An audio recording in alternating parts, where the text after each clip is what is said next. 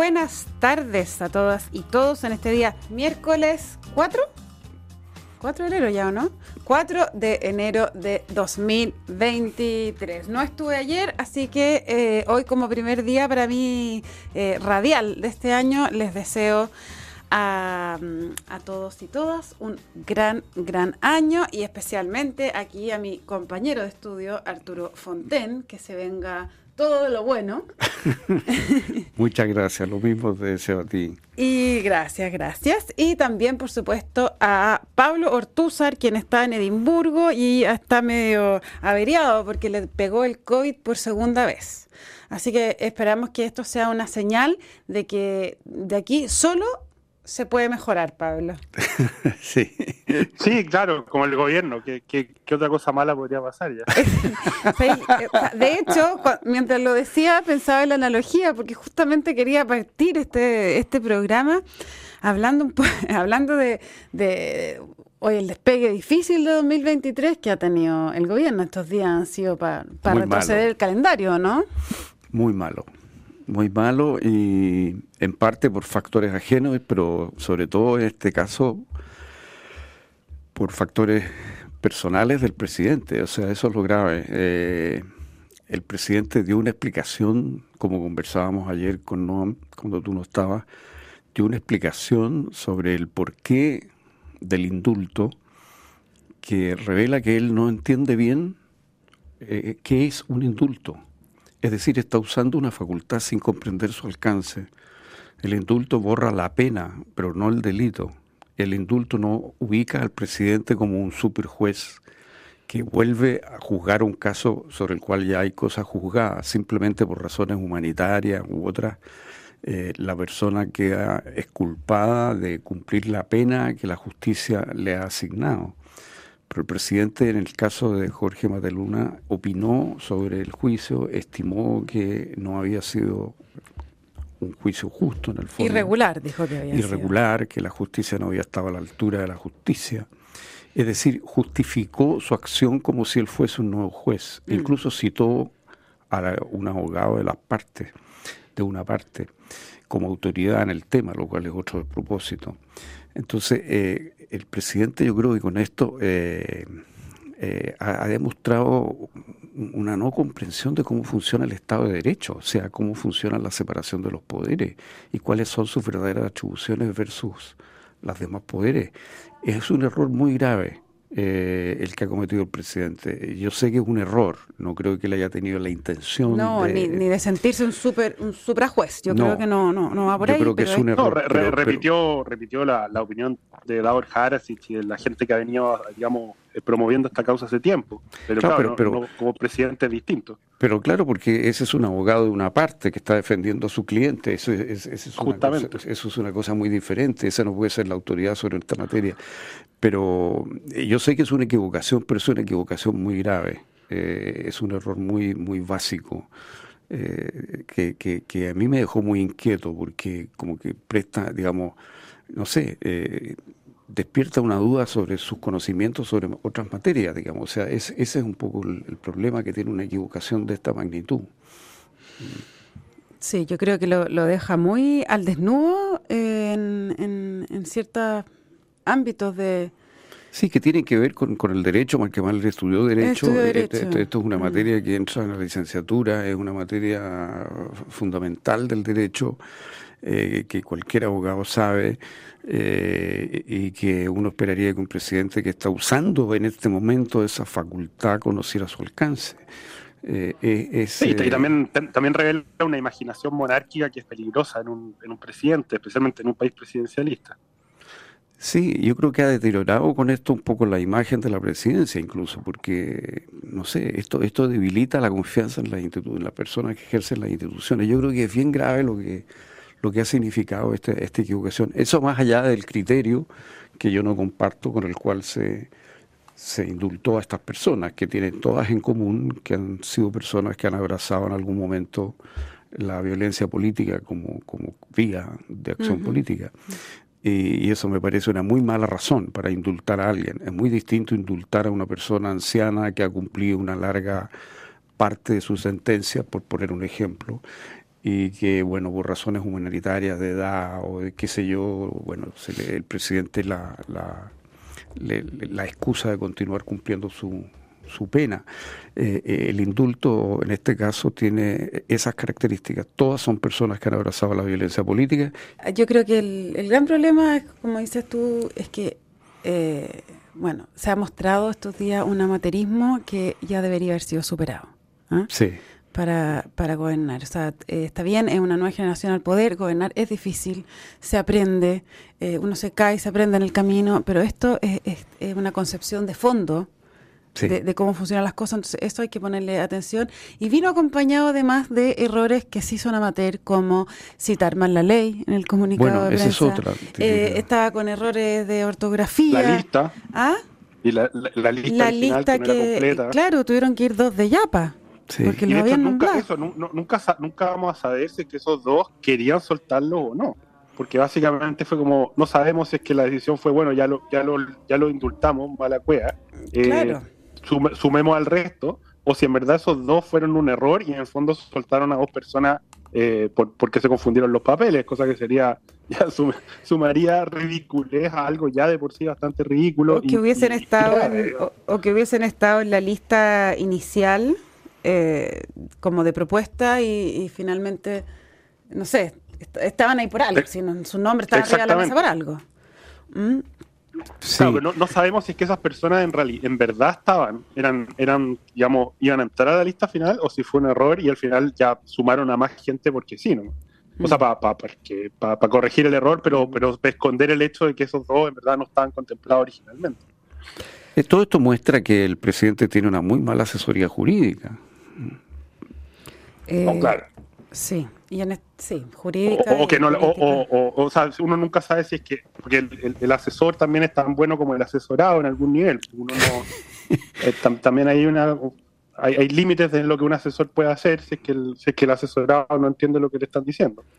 Oye, y, bueno, eh, no alcanzó esto a ser medido en la encuesta CEP que se conoció este mediodía, eh, una encuesta importante, que es bien esperada por el mundo político, económico también, eh, en que el presidente Boric le fue mal. Un 61% de rechaza, en el fondo, la, gestión del presidente, eh, que lo que significa un alza importante en, en esta desaprobación.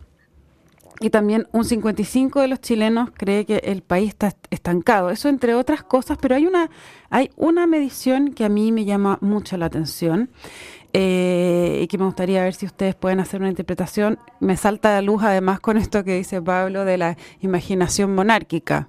¿Ah? No quiero decir que tenga, eh, que sea Boric justamente eh, lo que voy a presentar, pero, pero algo, alguna conexión hay. Es eh, cuando se pregunta en cuál de las frases está usted más de acuerdo. La democracia es preferible a cualquier otra forma de gobierno, baja de un 61% a un 49%. Esa es una baja muy significativa, mientras sube de 13 a 19 cuando las personas que dicen que están de acuerdo, eh, en algunas circunstancias un gobierno autoritario puede ser preferible a uno democrático. Y también sube de 17 a 25 la opción donde dice a la gente como uno le da lo mismo un régimen democrático que uno autoritario.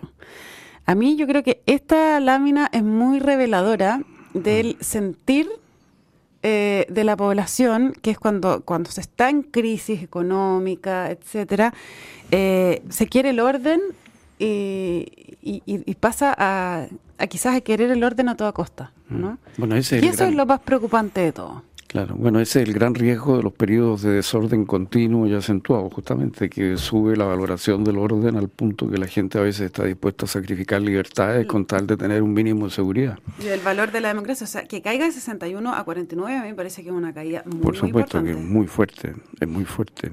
También cae... Además que en el caso... Perdón. No, dale, dale.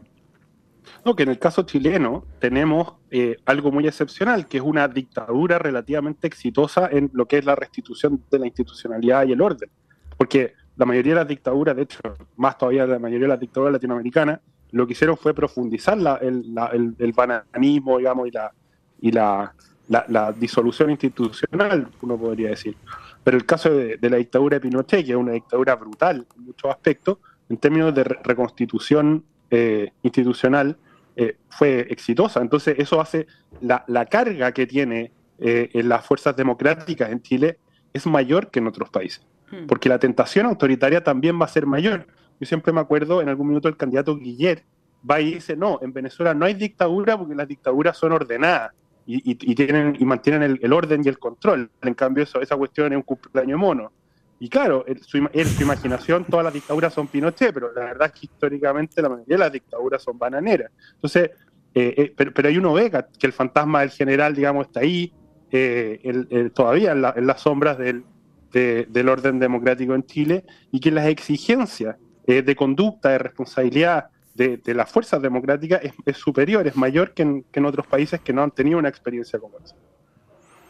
Sí, en cuanto a la percepción general, eh, se deteriora la, la idea del progreso, ¿no? Mm.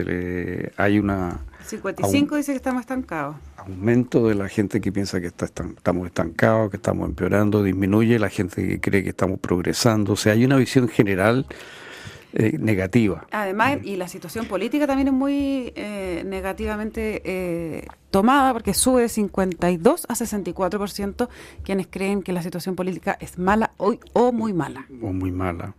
Y volviendo al tema de los personajes, bueno, el, el, presidente Boric que ha peor evaluado que varios de sus ministros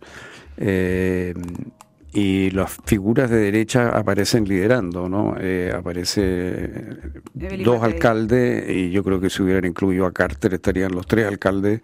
Sí, bien raro que no esté Carter porque tiene mucha popularidad y es como el, otro puntero presidencial. Sí, es curioso que no lo hayan incluido, pero en todo caso eh, eso marca, digamos, algo eh, que indica preferencias hacia dónde se está moviendo. Eh, José Antonio Cast tiene una valoración muy superior a la del presidente, por ejemplo, a la del presidente Boric. Eh, yo creo que es, una encuesta negativa para el presidente en particular. Yo diría que peor para el presidente que para el gobierno, en cierto sentido porque hay algunas figuras de gobierno como Carolina Toa, como Camila Vallejo, que están bastante bien evaluadas. Sí, Carolina Toa aparece en el quinto lugar y Camila en el octavo. Aunque Camila Vallejos tiene eh, como pasivo que tiene la segunda, el tercer nivel, mayor nivel de rechazo. Tiene un 51% de rechazo que probablemente es asociado al, comunista. Los comunistas siempre tienen un nivel de rechazo, alto en, en, estas evaluaciones. Pero sí, Guillermo siempre ganaba, ahora empató con George Jackson en niveles de rechazo, lo cual es un logro para alguien que... sí, pues Telier, Telier, claro. Telier. Sí. sí, Guillermo Telier tiene...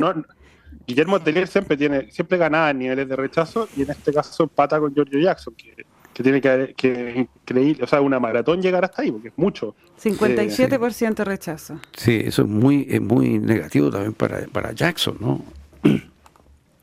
Mire, sí, eh, eh, un, un, eh, un mal inicio de 2023 eh, sin duda que es lo que se está viendo ahora. Hay que ver cuáles opción, qué opciones hay de, enmendar el rumbo rápido y como tú decías, Arturo, de, em, de si el presidente es capaz de demostrar que esto ya fue un error, pero cómo, cómo se repara eh, la magnitud de ese error, porque es una cosa de, de, fundamentos. ¿no? ese es un poco el problema. Eh, eso, eso es lo grave del error, que es un error de fundamentos justamente.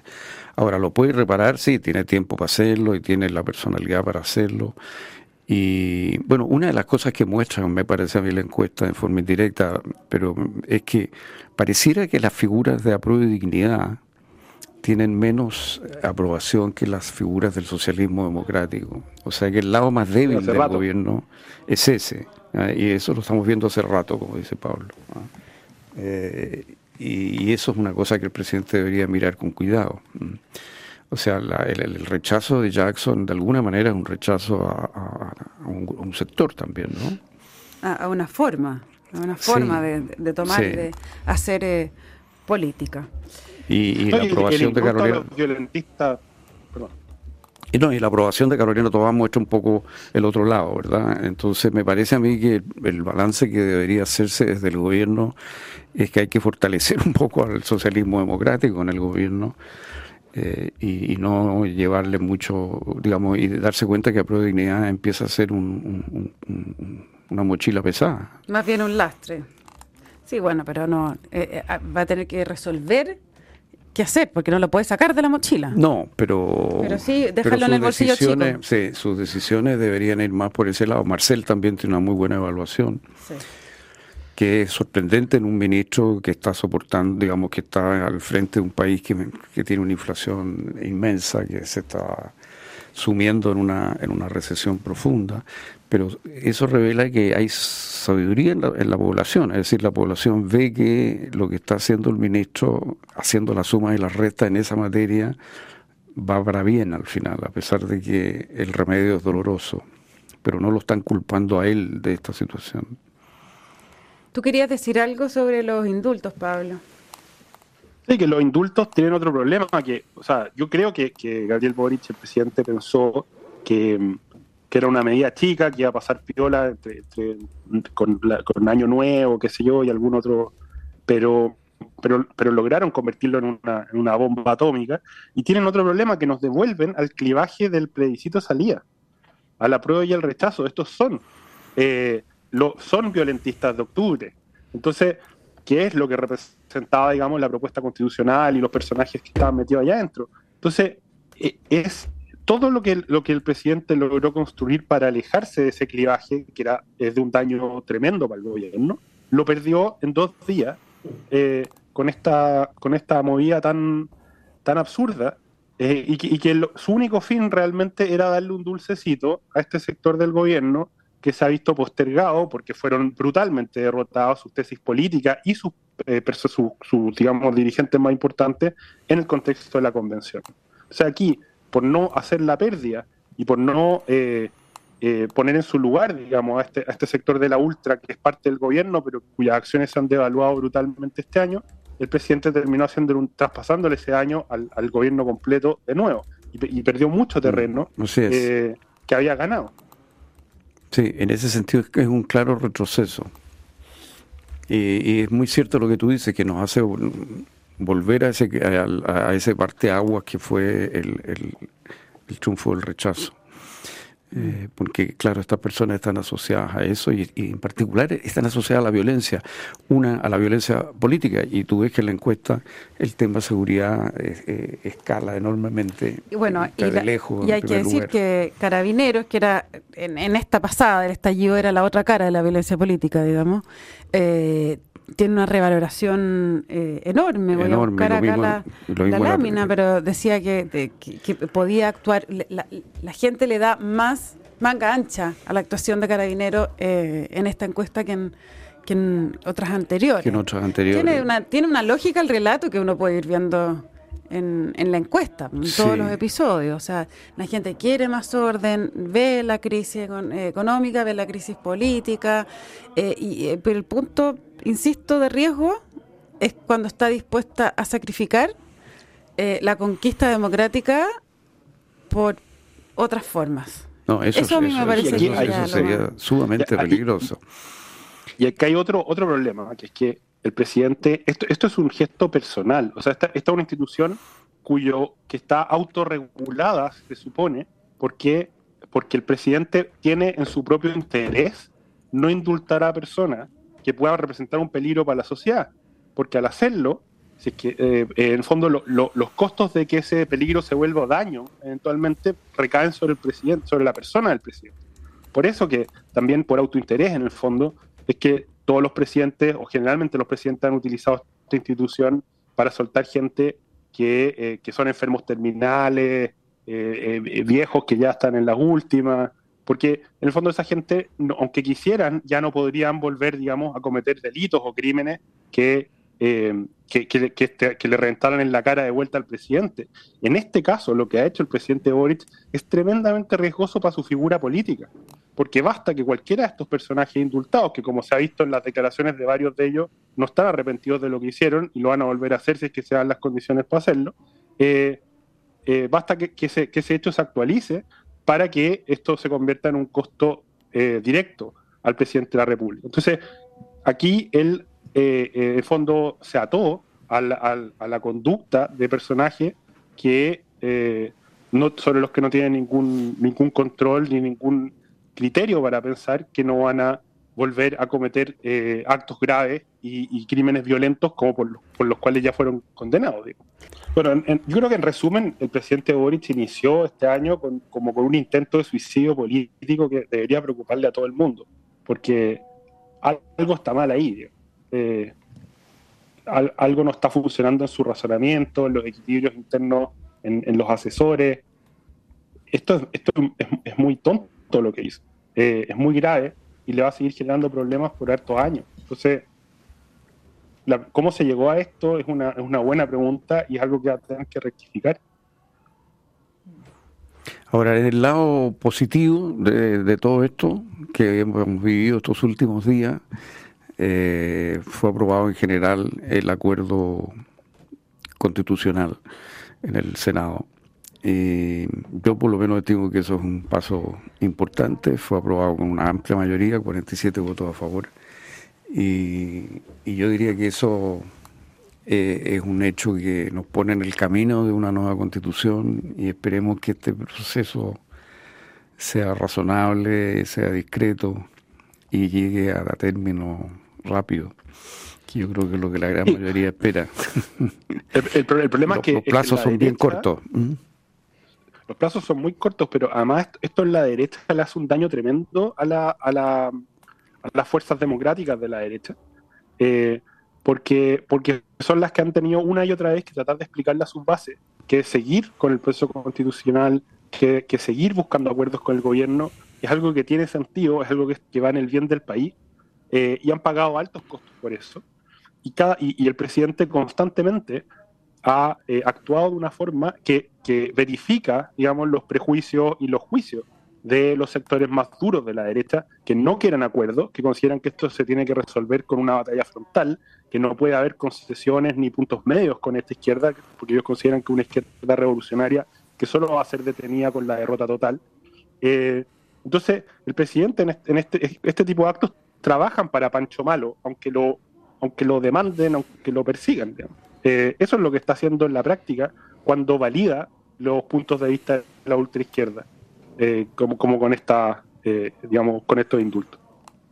No, no, por favor que no se entienda que trabajen, sino que le hacen el juego más bien. Eso es lo que quiere decir Pablo. Sí, en, ese sentido, trabaja, trabaja en el sentido que es funcional a los intereses y a la agenda de Pancho Malo y la gente que lo rodea, cuando cuando, cuando confirma que, que, en el fondo detrás del gobierno, digamos, lo que habría sería una intentona ultraizquierda por imponerse.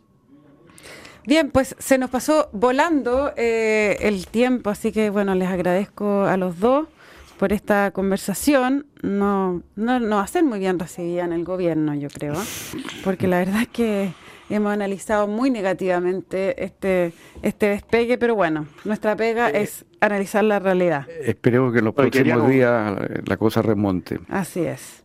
No esperarían un Berlín, pues. No, ahora probablemente no. Ya, les cuento que la transformación digital de tu negocio nunca estuvo en mejores manos. En Sonda trabajan para que disfrutes tu vida, innovando y desarrollando soluciones tecnológicas que mejoran y agilizan tus operaciones. Conócelos hoy, Sonda Make It Easy. Y no se vayan de Radio Duna porque a continuación información privilegiada al cierre y luego sintonía crónica Epitafios junto a Bárbara Espejo y Rodrigo Santa María. Pablo y Arturo, de nuevo, muchas gracias y a todos y todas que estén muy bien y nos encontramos mañana a las 8 con más terapia chinesis. Buenas noches. Buenas noches. Un abrazo. Buenas noches.